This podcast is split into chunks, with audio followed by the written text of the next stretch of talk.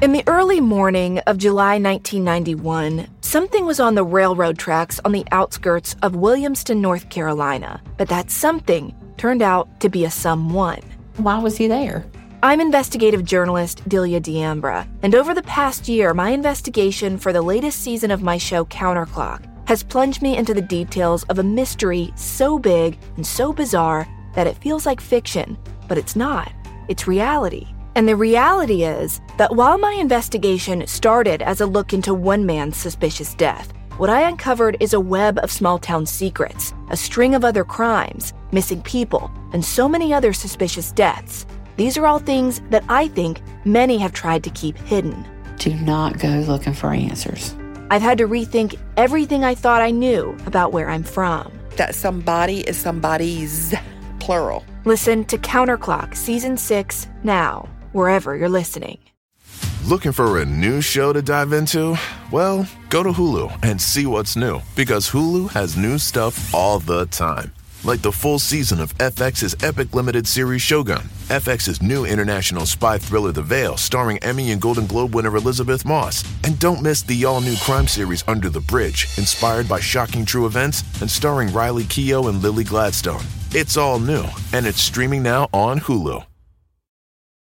On this episode of Plant Killers, we'll explore one nation's most notorious fruit and vegetable killer, bad dirt. What makes bad dirt so bad? The answer? The ingredients. But fear not, true crime enthusiasts. This story has a happy ending. New Miracle-Gro organic raised bed and garden soil. It's made with quality organic ingredients from upcycled green waste like compost and aged bark. Unlike the other guys who can't say the same. Looks like bad dirt's murdering days are over. Thanks to Miracle-Gro. Join us next time on Plant Killers.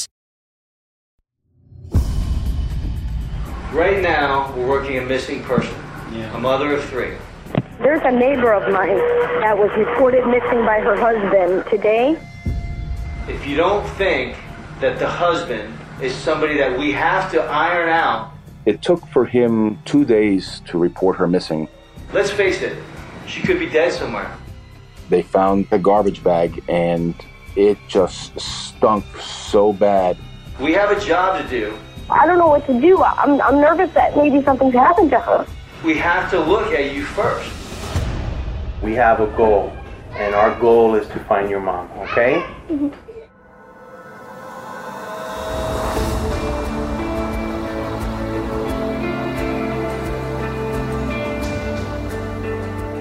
I'm Scott Weinberger, investigative journalist and former deputy sheriff. I'm Anna-Sigga Nicolazzi, former New York City homicide prosecutor and host of Investigation Discovery's True Conviction. And this is Anatomy of Murder. In today's story, while the subject matter may be similar to other things we've talked about before, you're really going to see and feel how an investigation works from the inside looking out. Here on AOM, we always try to do as many things as we can to give listeners a complete 360 degree view of a case, including whenever possible, getting the actual audio used in the investigation. We're talking about 911 calls, interviews with the witnesses, interviews with suspects, confessions, and the one unique thing about today's case, there is a ton of it. And it will take you, the listener, back in time to when this crime occurred, and you'll witness this investigation in real time, just as it was for the detectives. We're heading to Miramar, which is a city in Florida west of Fort Lauderdale. The day is Monday, April 2nd, 2012, and on that day, 911 dispatchers received this call. Yeah, just a second. Can you hear me? I just dropped the phone, all right? Hold on. Hello, can you hear me? Yes, I can hear you loud and clear. All right. Hey, listen, uh, my wife's been missing. Saturday she wasn't here. Sunday I definitely did it. I mean, um, it was 1 o'clock and she didn't show up either. The caller is 38 year old Sid Torres. The woman he's reporting missing is Villette Torres, who's his estranged wife. They've been married for 13 years and they had three children, ages 5, 8, and 13. Okay, so she's been missing since Friday? Uh, I guess, I guess. You all live together? Yes, I know. I mean, do you live there with her or no? Yes, I do. We're separated, okay? And now the call comes in on a Monday, but Valette, according to Sid, has been actually missing since Friday. So, two whole days have passed without him reporting her missing. And also, it sounds like he's in his car driving, and I found that a very odd place to be filing a missing persons 911 call. How about you? I don't want to read too much into the call, but in most cases, people, as you said, would not call from their car. They would call from their home. But in this case, on their way to work, and also one other thing, not to expect that law enforcement would respond right away. That is a bit odd. All right, we'll get someone over there, okay? Well, right now, I was on my way to work, but then I'm gonna go back, okay? So, cause I'm not in the house right now. Okay, how long is it gonna take you to get back over there? Oh, sh- it's gonna take me about 20 minutes, 30 minutes. Because I already put the call in, so. Uh, I'm gonna be, uh, He definitely sounds and almost says that he's reluctant to go back when the dispatcher says that the police are going to go there, so he should meet them. I'm in Sterling right now, and uh, I'm going back. I'm going back. All right. All right, we got, we're on the way though. All right. Bye bye. Uh-huh, bye. Dispatch sent police to the home to meet with Sid, but the odd thing was is that Sid wasn't home like he had said. And in those situations, the dispatcher's going to dial back the caller to be like, "Hey, what's going on?" Hi, this is the Miramar Police Department. You called for your wife? Yeah, yeah. Are you at the house now? Because the officer's knocking and no one's answering. No, no, no, no. I'm there. Uh, I'm on my way over there. Okay, I was telling you guys when uh, on my way to work, but um, Okay, and how long until you get there? The officer's waiting. I'll be in 20, 20, 30 minutes. So 20 or 30? Uh, I wouldn't be able to tell you how long it will take me. Oh, okay. All right, sir. He's waiting. Um, I'll let him know. Thanks. Yes. Thank you. Bye. You know, Scott, the fact that Sid wasn't at home and that he couldn't even nail down when he would get back there, what did that say to you? Well, I mean, how serious was he about making this report? It is a bit of odd behavior, but like the 911 call, people handle stressful situations differently. So this could be the norm for him. Now, Sid is a manager at a dry ice company, and one question I would want to ask him is could your work schedule be so busy that you would not have time to talk about your missing wife and also the mother of your three children? But you know, if you know that you have to call 911, which is an emergency line, yet he doesn't even sound like there's any sense of urgency in his voice and being reluctant to go back, it almost strikes me that it wasn't a priority other than the obligatory having to make the call. There is a protocol at almost every police agency here in the US about how to handle a missing persons report. It normally begins by somebody reaching out to a police or sheriff's department that prompts a response by uniform officers or deputies to determine at that moment how urgent of a situation it could be. Like if it's a child or if it's someone who's elderly, those would set up different protocols than someone who is an adult who is suspected of being missing. That's when the determination is made to upgrade the investigation to a supervisor who would likely reach out to the detective bureau. Now, I'm not talking necessarily homicide, but probably missing persons at first. But in this case, the one we're talking about today, we've already said there were a couple of unusual things going on that led the initial officers and missing person detectives to reach out to Detective Jonathan Zeller. It sounded weird, the case. There were flags that were up. It sounded like a little bit of foul play was involved, and we got involved. Now, one thing you're going to all see right away is that Jonathan is a really smart investigator. You're going to hear it in what he did, and even when you hear the way he spoke to the various people involved. Well, back in 2018, others agreed, and he was named Miramar's Officer of the Year. You know what? It's a real life puzzle that I enjoy trying to solve, you know, these mysteries. I liked watching Columbo and those types of cop shows.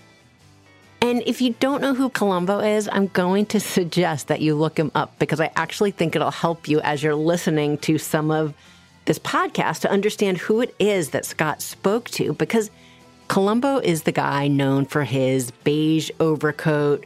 He was clearly a relentless, excellent investigator, and he was all about the detective work. And that's exactly how Jonathan Zeller strikes me as I listen to him on this case.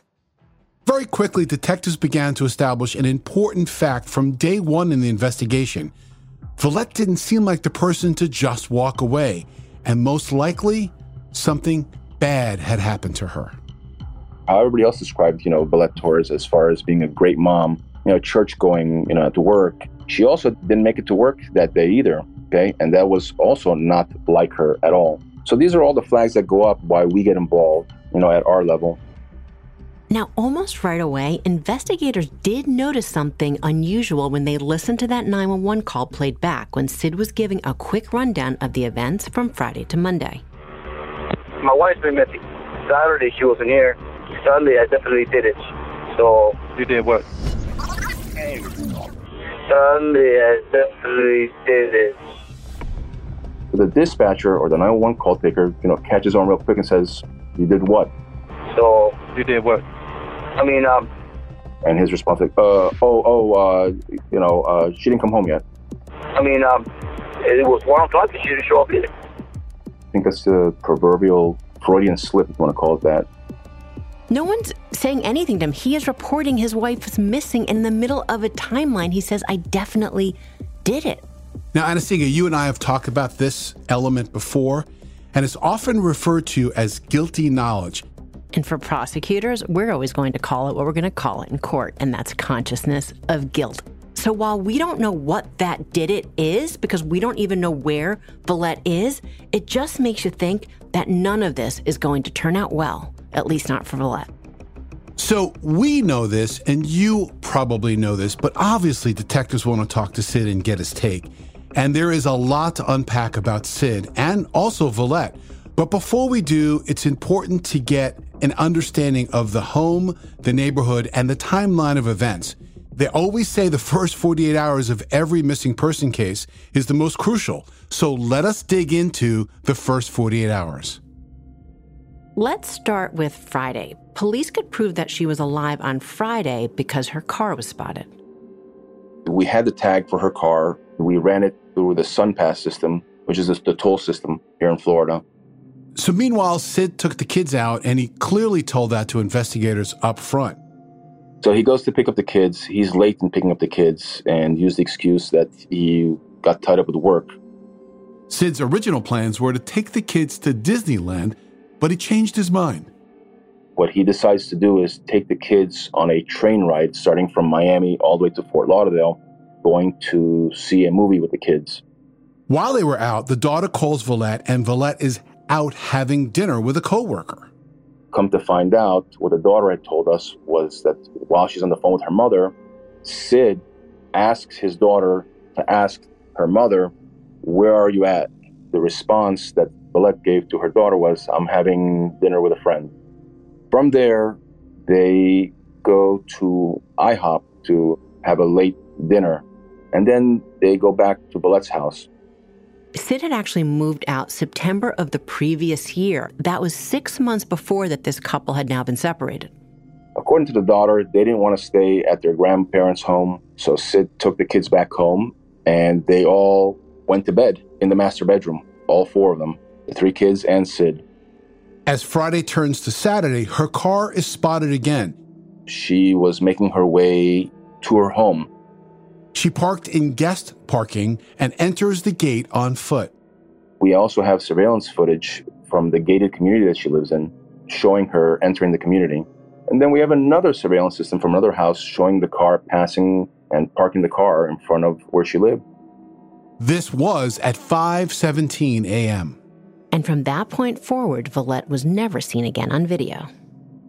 When she arrived home, that van, her minivan, okay, where she parked, that's exactly where it stayed the whole time. There was never any evidence of her leaving the community, leaving in her in her car and coming back. There was nothing like that at all. So at the moment, investigators have every reason to want to talk to Sid further. More than just someone who is a husband, more like someone who may be a person of interest. Hey, hey Sid? Yes. Hey, how you doing? I'm Detective Toyota from the Miramar Police Department. This is Detective Zeller. How are you? We often talk about the mindset investigators have walking into an interview room when speaking with someone who may be suspected of a crime, perhaps as even as serious as homicide. It's all about setting up a type of rapport, a level of trust, not revealing that you, as the investigator, already have serious suspicions. And the reason it's unlikely the person would be giving up anything unless they're ready to confess, which we all know doesn't happen very often. So you don't want them to know that you're suspicious of them because they'll just lawyer up, clam up, all these different things, and you won't be successful in getting any information. One of the moments that you'll hear a portion of is Detective Zeller's interview with Sid. And the audio may not be great, but it is very real. We want you to go over it again, just because, so we didn't lose anything in translation with, the, with the uniformed officer. And what's also very real that you hear is where it took place, because it was in the home that Sid once shared with Valette. And it really, you can hear how very conversational and relaxed, at least to a degree, this initial conversation was. What's the status of your relationship? Uh, she has a boyfriend, and we came to an agreement that I was going to move out, and eventually, hopefully, it will work out. The relationship between Sid and Valette is complicated, to say the least, but it's also long. The couple met in high school, they quickly fell in love, and then they got married. Now, their paths took them on different ways, although the couple remained together. She finished her education at the University of Miami. Sid took some classes, but then he joined the armed services and entered the Marines. And how long you been together total? 20 years. 20 years. But it was his work, how much he worked, that really seems to be the thing that started to fray this marriage. We were, we were not separated because of, of you know uh, differences. Just we separated because of the money. Okay, so there wasn't anything marital that you were separated. So did they draw divorce papers, the attorney? They got the attorney got uh, got my signature on uh, my contract. Who was the attorney? Uh, I don't even know his name. Here's another one of those very unusual moments that was born out of this interview. Sid told investigators that he hired an attorney and filed for divorce, but he did not know the attorney's name. I find that a bit odd. And like I said, I mean, it's, it's not of her not, not to be one o'clock in the morning, not to come to sleep to the house. It's, it's just not her. You think anything as bad has happened to her? Uh, I don't think so, man. I mean, uh, I, I, I don't think so, but really, she's probably having the time of her life, and it'd be stupid, but uh, when she comes, I just want to hug her. But then all of a sudden, he is emotional to the point that he is crying when he talks about his love for this woman and the fact that their marriage is falling apart. I don't know what she could be, and that's, that's what worries me. And I told her, you know what, don't stay up late so late. I really could sense that inner turmoil that he was experiencing. Obviously, my little one comes and tells me, uh, we're going to try to find mommy today. Detectives are going to speak to everyone that they can find that is closest to Valette, and in this case, that's including her 13 year old daughter. And that formal interview is where this case takes its first big turn. When we interviewed her, you know, she told us that that particular night she had woken up hearing these, what she described as howling noises. She also said that she heard her mother crying too. She also then heard, you know, her father saying, "No, you wake up. No, you wake up." several times. Not to her, but this is what she's hearing. She never went downstairs to see what was going on or anything like that. She just went back to sleep. And the reason that it's telling is because when she describes these, like these howling noises or whatnot, think about this: if someone's being choked, you know, and they're making that noise of, of being choked, maybe that could be the, the, the sound that she's describing or these howling noises she's describing. I don't know. So, right there, without even getting the rest of it, you just know that something happened inside that house, and we probably know who it is that caused it. Everything seems to be pointing at Sid, but there's a piece of information that investigators learn that changes this entire investigation around. And it doesn't have to do with Sid. This is a call police get from one of Valette's neighbors. May I help you? There's a neighbor of mine that was reported missing by her husband um, today, but um, I think I, I have some information about this lady.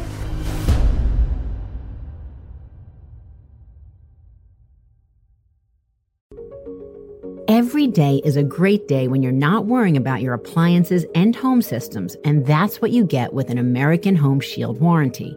Unexpected breakdowns like a leaky faucet or a faulty water heater won't break the bank with an American Home Shield warranty because covered repairs and replacements are taken care of, just like that. Choose a plan that works for you and your budget, and then it's simple.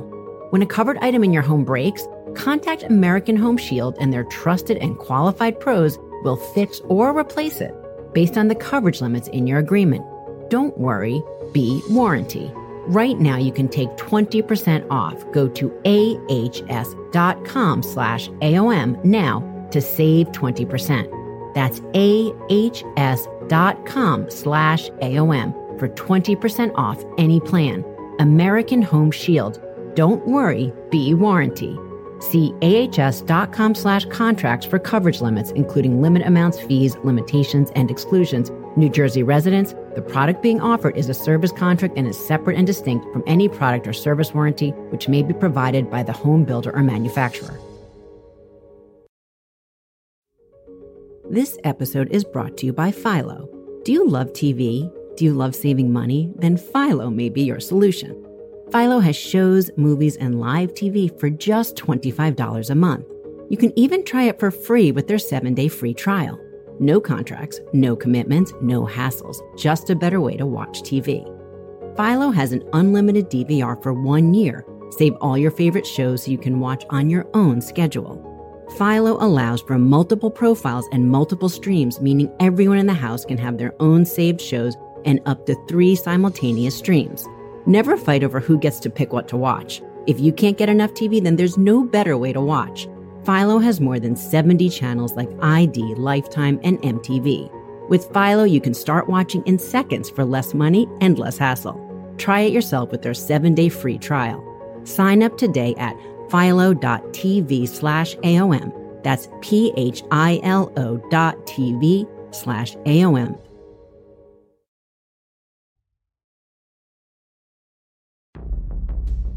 Early on in this investigation, Detective Zeller learned much more about Valette, including that she had been seeing somebody else. He learned this from friends and also from Sid himself. She's been going with this guy for a year and a half. Did you know who that guy is? They work together.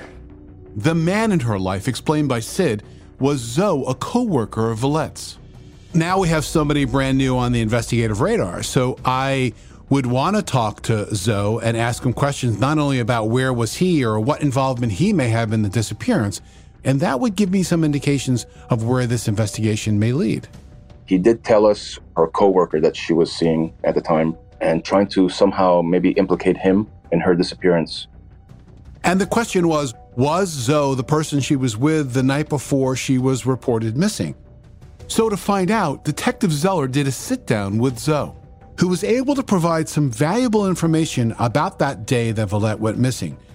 Zoe said they had ice cream, later, they had dinner, and at the end of the evening, he said they all went to his house down in Miami Dade County, which is about 20, 25 miles south of Miramar. We did interview him, and he was super cooperative. He hid nothing. He told us what we asked, and he told us more as well. He also gave us access to his cell phone. He gave us access to his bank accounts. He gave us everything that, you know, and more. He then said he wasn't sure what the actual time that Valette left, but he does remember an incident that occurred before leaving his home. She just came out with it and said, I have to go. I gotta go. I have to go. And he found that concerning. But you know, when you think about Zoe, there's this is that he may well have been the last person to have seen her before she entered into that gated community. When you're talking to a potential witness, if they're an open faced sandwich, I think that's a term for someone who's just willing to tell you everything, willing to provide everything, all the information that they have about what they know about potential disappearances or anything else relevant to a case. For all intents and purposes, Zoe was just an open faced sandwich. He was willing to provide them cell phone records, any kind of video evidence that they may have, putting him in a place where he can say, This is when she left, and this is where I was for the rest of the night. So they quickly ruled Zoe out as a potential suspect in her disappearance. And so once police rule out Zoe, then they have to look at who else could be responsible for Valette's disappearance. When we start off an investigation, we start off in the middle and we kind of spiral our way out, eliminating suspects from within and going now outside of it. But once again, during that spiraling, I could never leave or eliminate Sid as either a suspect or somebody that had something to do with her disappearance. And if it is Sid, then they're going to need to get the evidence to prove it. But before they're able to start looking and speaking to witnesses, witnesses start to come to them. A 911 dispatcher received a call from one of Valette's neighbors. There's a neighbor of mine that was reported missing by her husband, and her name is Valette Torres. And I spoke to her last on Thursday. The concerned neighbor called because she believed she had relevant information about Valette's disappearance. And she and her husband have been having problems, and it just, I just, I don't know, I don't want to say, I just, there's things I know. It didn't seem like there's anything all that unusual or out of the ordinary to hear that they're having problems. You know, this is a couple who things are so bad that they're actually getting a divorce. So it almost seems, well, of course they were having problems. But then police get another call. Hi, um, my neighbor came over here about an hour ago.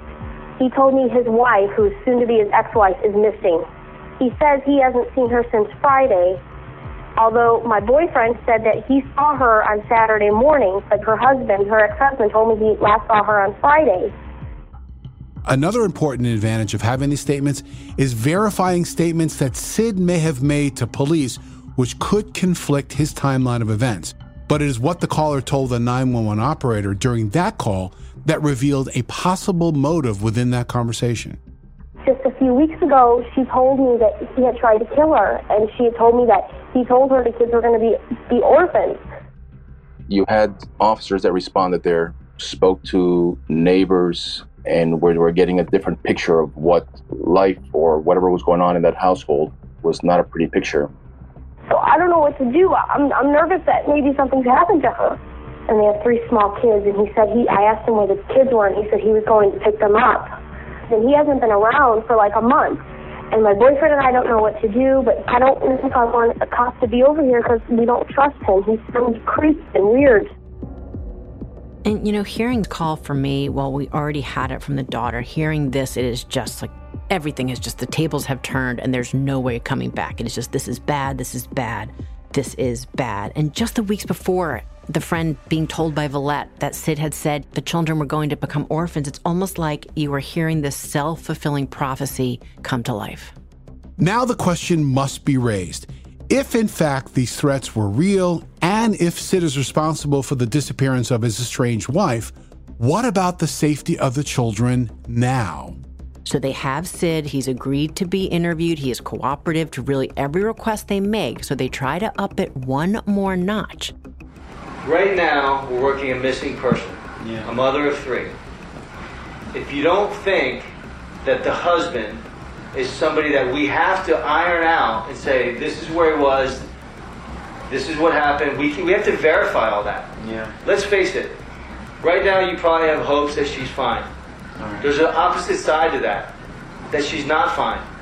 She could be dead somewhere. All right?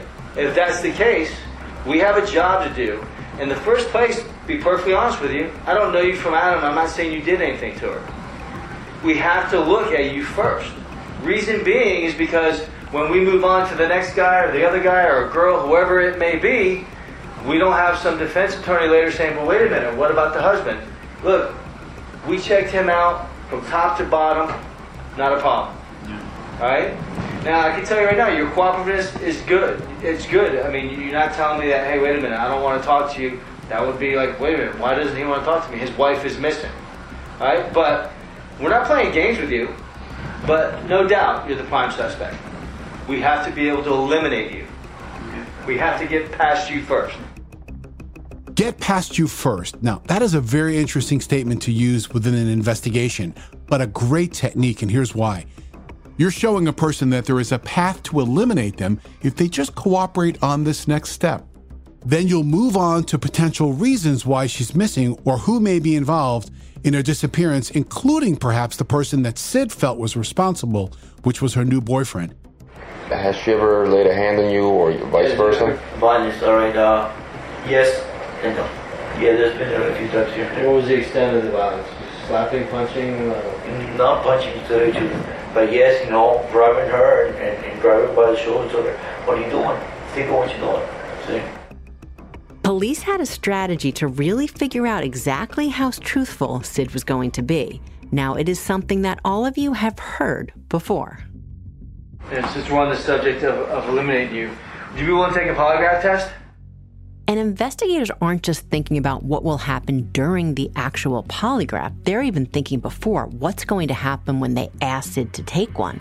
The reason that I asked if he wanted to take a polygraph or a computer voice stress analyzer was to determine whether A, did he really want to do it and try to help out if he has nothing to hide, or was he going to say, no, I'm not doing it. If we can set it up like, you know, now. It's going to be at our office, not at the main police department. You think about, let's assume for a minute that he's done something. So, how is he going to react at just being asked to take the test? While he doesn't have to take the test, there's no obligation.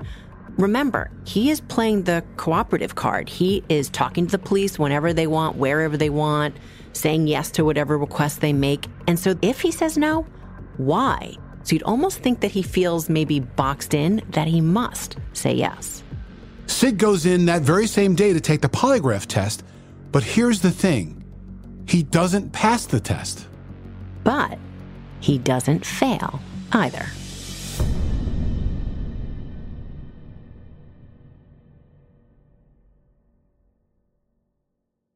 We're heading into spring, and warmer temps often mean more travel on the horizon.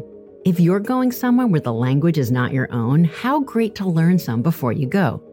Enter Rosetta Stone, the trusted expert for 30 years with millions of users and 25 languages offered.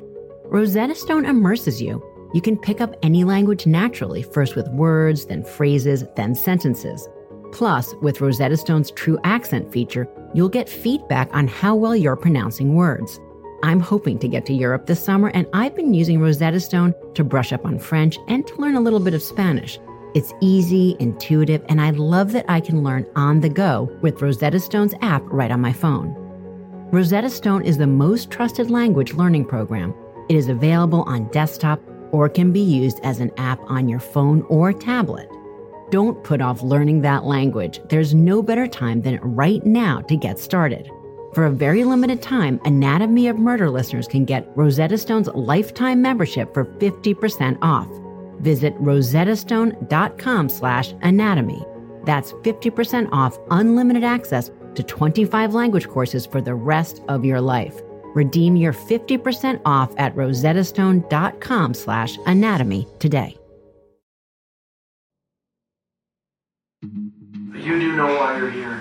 Yeah. I'm not investigating this. What I'm doing is I'm going to conduct the computer voice stress analyzer. The test that Sid would agree to take wasn't a traditional polygraph examination. At the time, the Miramar Police Department were utilizing something called CVSA, which is short for Computer Voice Stress Analyzer. The subject is not actually hooked up to the machine, but answers the questions into a microphone. The computer then registers micro tremors, which are tiny frequency modulations in the human voice.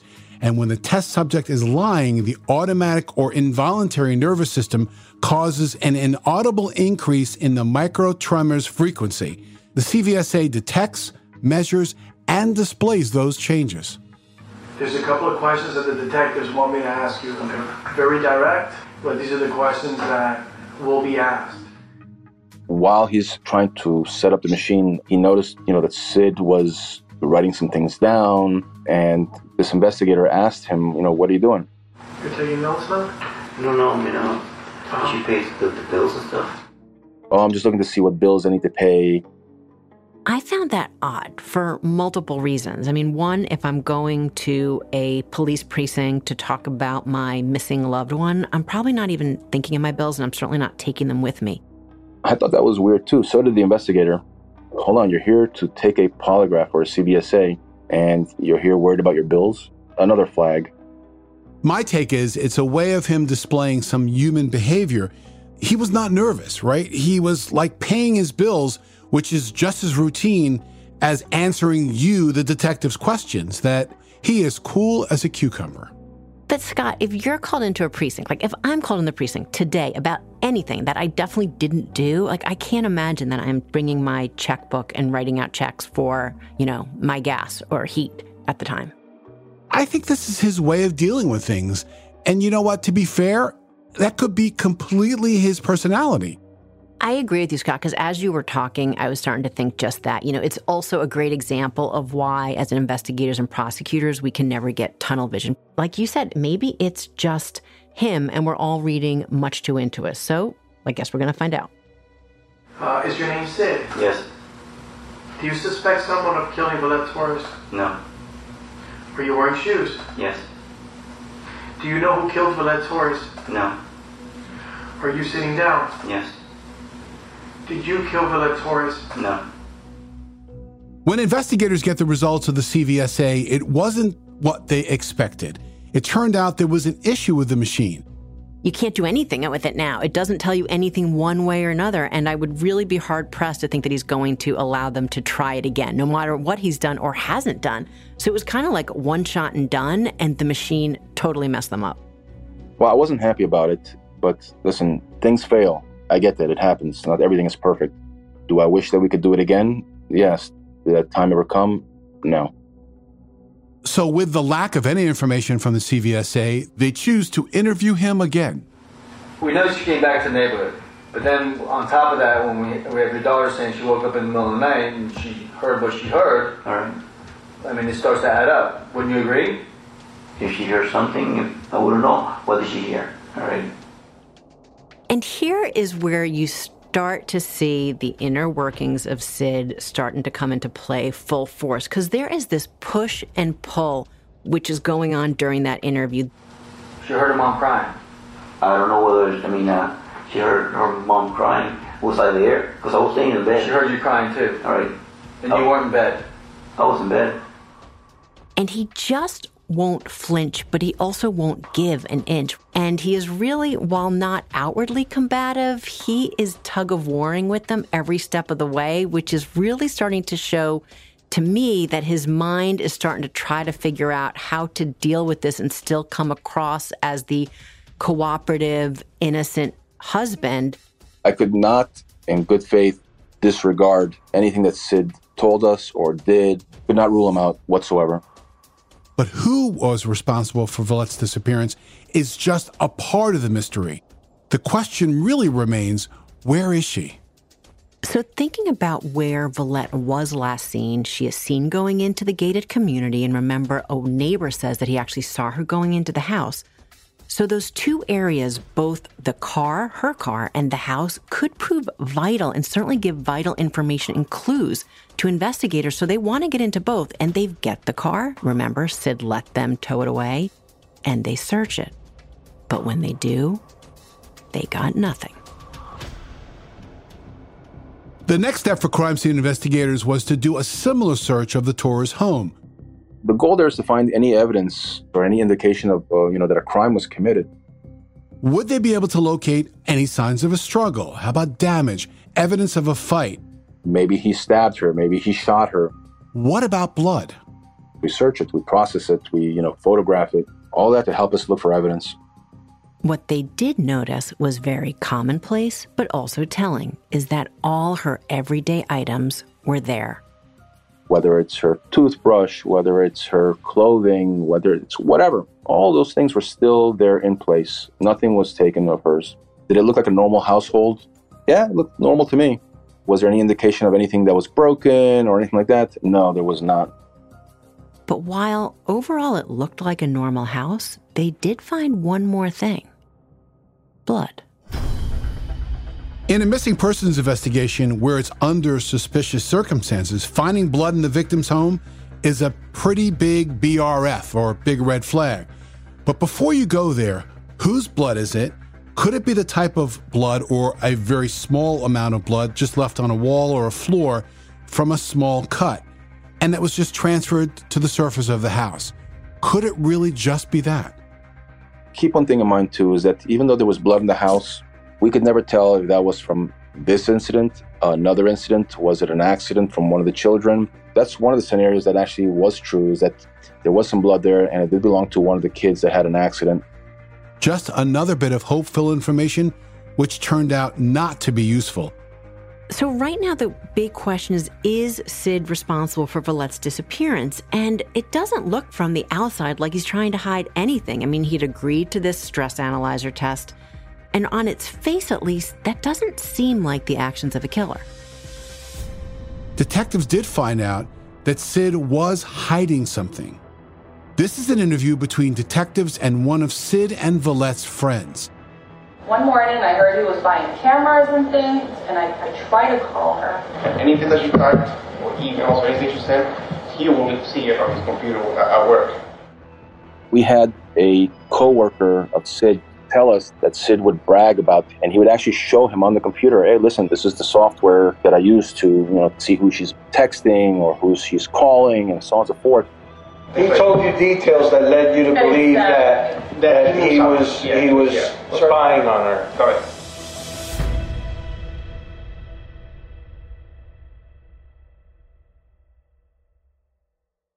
I've always said that information is powerful. So I've got a question for you.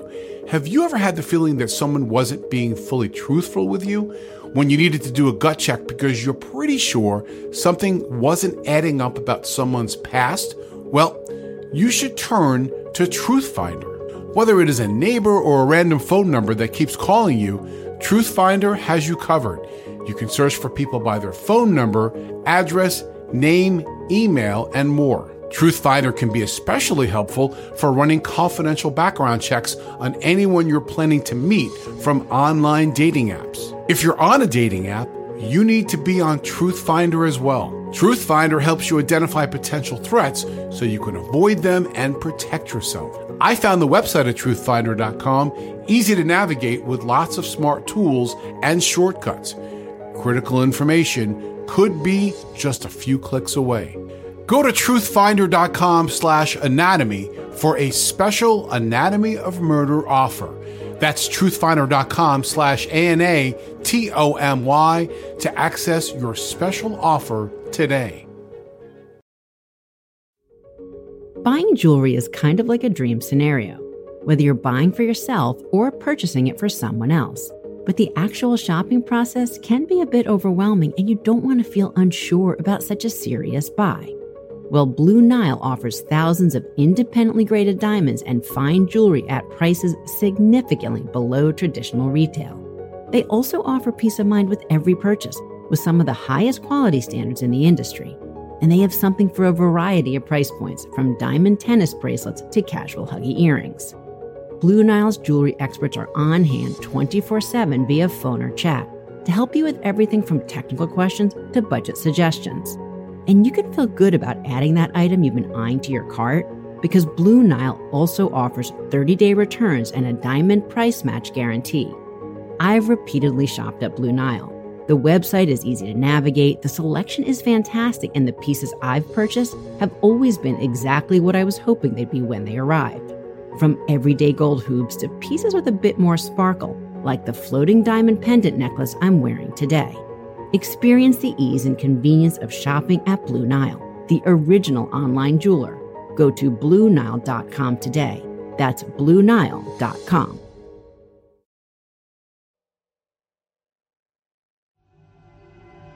As Jonathan is now interviewing the friends of Sid and Valette, he and other investigators find out that Sid was, in fact, obsessed with Valette. In fact, he was paranoid, so bothered by seeing her with her coworkers that even though they are separated, that he actually starts spying on her. He was following her and I take pictures. This is another interview between detectives and one of Sid and Valette's friends. He was able to read uh, the text messages that she was sending and to hear her conversations. He told you this? Yes. He, he said that he knew everything that she was talking with the other person that she was going out with, and you know that's why he was so upset because uh, he kept listening to to this conversation and reading these text messages of everything, all the interchange between you know Valette and, and her friend. You already do a side step into deeper, darker waters. Narcissistic, obsessive behavior, and it may even fall into coercive control in a sense of just knowing and controlling information about them, who they're with, what they're saying, where they're going.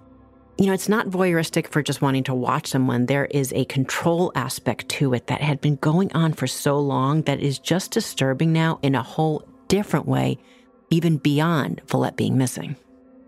It may be weird for you, it may be weird for me, but for him, for a jealous person who everything that's going on with his wife, not that weird at all. He wanted to keep tabs on her no matter what time of the day it was. He just wanted to know everything that she was doing. Based on the information Detective Zeller was getting from witnesses, he could tell that Sid was using some type of spyware on Valette's phone. This coworker is the one that told us about it. Now, he didn't have a name of the software. I requested his credit card usage. And from there, I saw there that he had payments to a company for the spy software. When investigator Zeller starts to dig deeper, he finds out that Sid has been actually tracking Valette. He has installed spyware on her work computer. You could actually see text messages, emails, all her contacts, all the phone calls, picture, videos. And one of the, the premier features of this software also was that you could actually activate the microphone and listen live. You have to remember, this is 10 years ago. I mean, technology wasn't where it is today. It must have been really difficult to implement this program not only in her phone, but her computer. The levels of what he went to to really be tracking her in every single way that is most disturbing to me. It's incredible and it's frightening. Going back to a 2014 NPR investigation, they found that 75%, I mean, just think about that 75% of domestic violence shelters that were surveyed across the United States had encountered victims whose abusers had either used eavesdropping apps, and that 85% had actually encountered victims whose abusers tracked them using GPS software. Prior to installing the spy software, he was actually tracking her for well over a year this has been going on for over a year. Hold on a second. If you have software that can track her, why didn't you ever tell us about it? We can also track her. You have to raise the question once you know that. So, why not early on in the investigation, when detectives or even officers first came to his home and said, Hey, you know, you're reporting your wife missing? Why wasn't he helpful by saying, Hey, wait a second, I've got this app on my phone or my computer, that actually tracks her. Let me see if I can help out. Let me take this information and see if we can pinpoint her location. Nothing. Bird chirps. He could track his wife anytime he wanted to, and he failed to disclose that to us. You'd think if he was really concerned about the mother of his three children, and is she in trouble? Is she being held against her will somewhere? He'd provide this information, but never once did he admit that. While we all seem pretty clear that we think we know who is responsible, we still need to first show that a crime happened at all, which is why investigators really need to find Valette. In the first few hours, they're using a lot of manpower to search, you know, a lot of territory around their house in Miramar. We did multiple searches, the whole entire community. But Miramar PD's efforts are about to pay off. In one of those searches, they find a bag. There was one particular search where they found like a garbage bag and it just stunk so bad. They opened it and there's bones. But we'll let you know right now those remains are not Valette Torres. Who that turns out to be, and much, much more about Sid to be revealed next week in part two of our story. Anatomy of Murder is an Audio Chuck original. Produced and created by Weinberger Media and Frasetti Media. Ashley Flowers and Sumit David are executive producers. So, what do you think, Chuck? Do you approve? The living room is where you make some of life's most beautiful memories, but your sofa shouldn't be the one remembering them. The new life resistant high performance furniture from Ashley Store is designed to withstand all the spills, slip ups, and muddy paws that come with the best parts of life. Ashley Store's high performance sofas and recliners are soft, comfortable, and easy to clean for more mess and less stress. Shop the life resistant high performance furniture in store or online at ashley.com. Ashley, for the love of home. Hi, it's Martha Stewart. You know, I spend a lot of time thinking about dirt. At 3 a.m., at all hours of the day, really. What people don't know is that not all dirt is the same. You need dirt with the right kind of nutrients. New Miracle-Gro organic raised bed and garden soil is so dense, so full of nutrient rich, high quality ingredients. Miracle-Gro is simply the best.